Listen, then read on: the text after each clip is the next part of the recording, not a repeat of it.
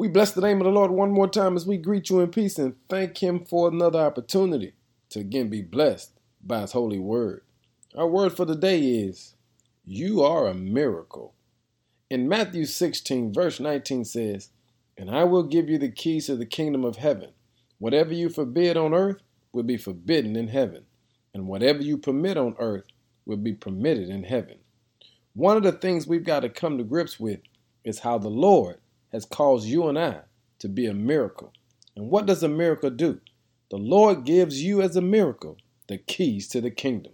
Now you got to understand what keys represent. Keys open certain doors, which is to say, God will use you as the miracle to open the door to someone else's miracle.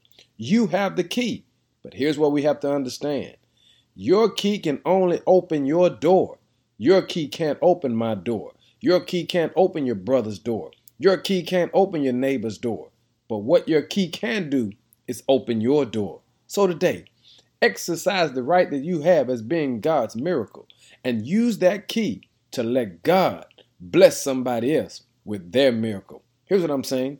The text says, and I will give you the keys to the kingdom of heaven. And whatever you forbid on earth will be forbidden in heaven. I'm saying today, we've got to ask the Lord to put a comma in our lives where we're going too fast and need to slow down, but put a period in our lives where it's time for us to stop.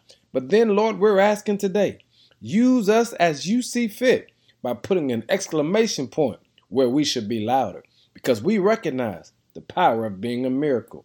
Lord, we're calling on you today to use us as you see fit that you can get the glory. Thank you for giving us the keys.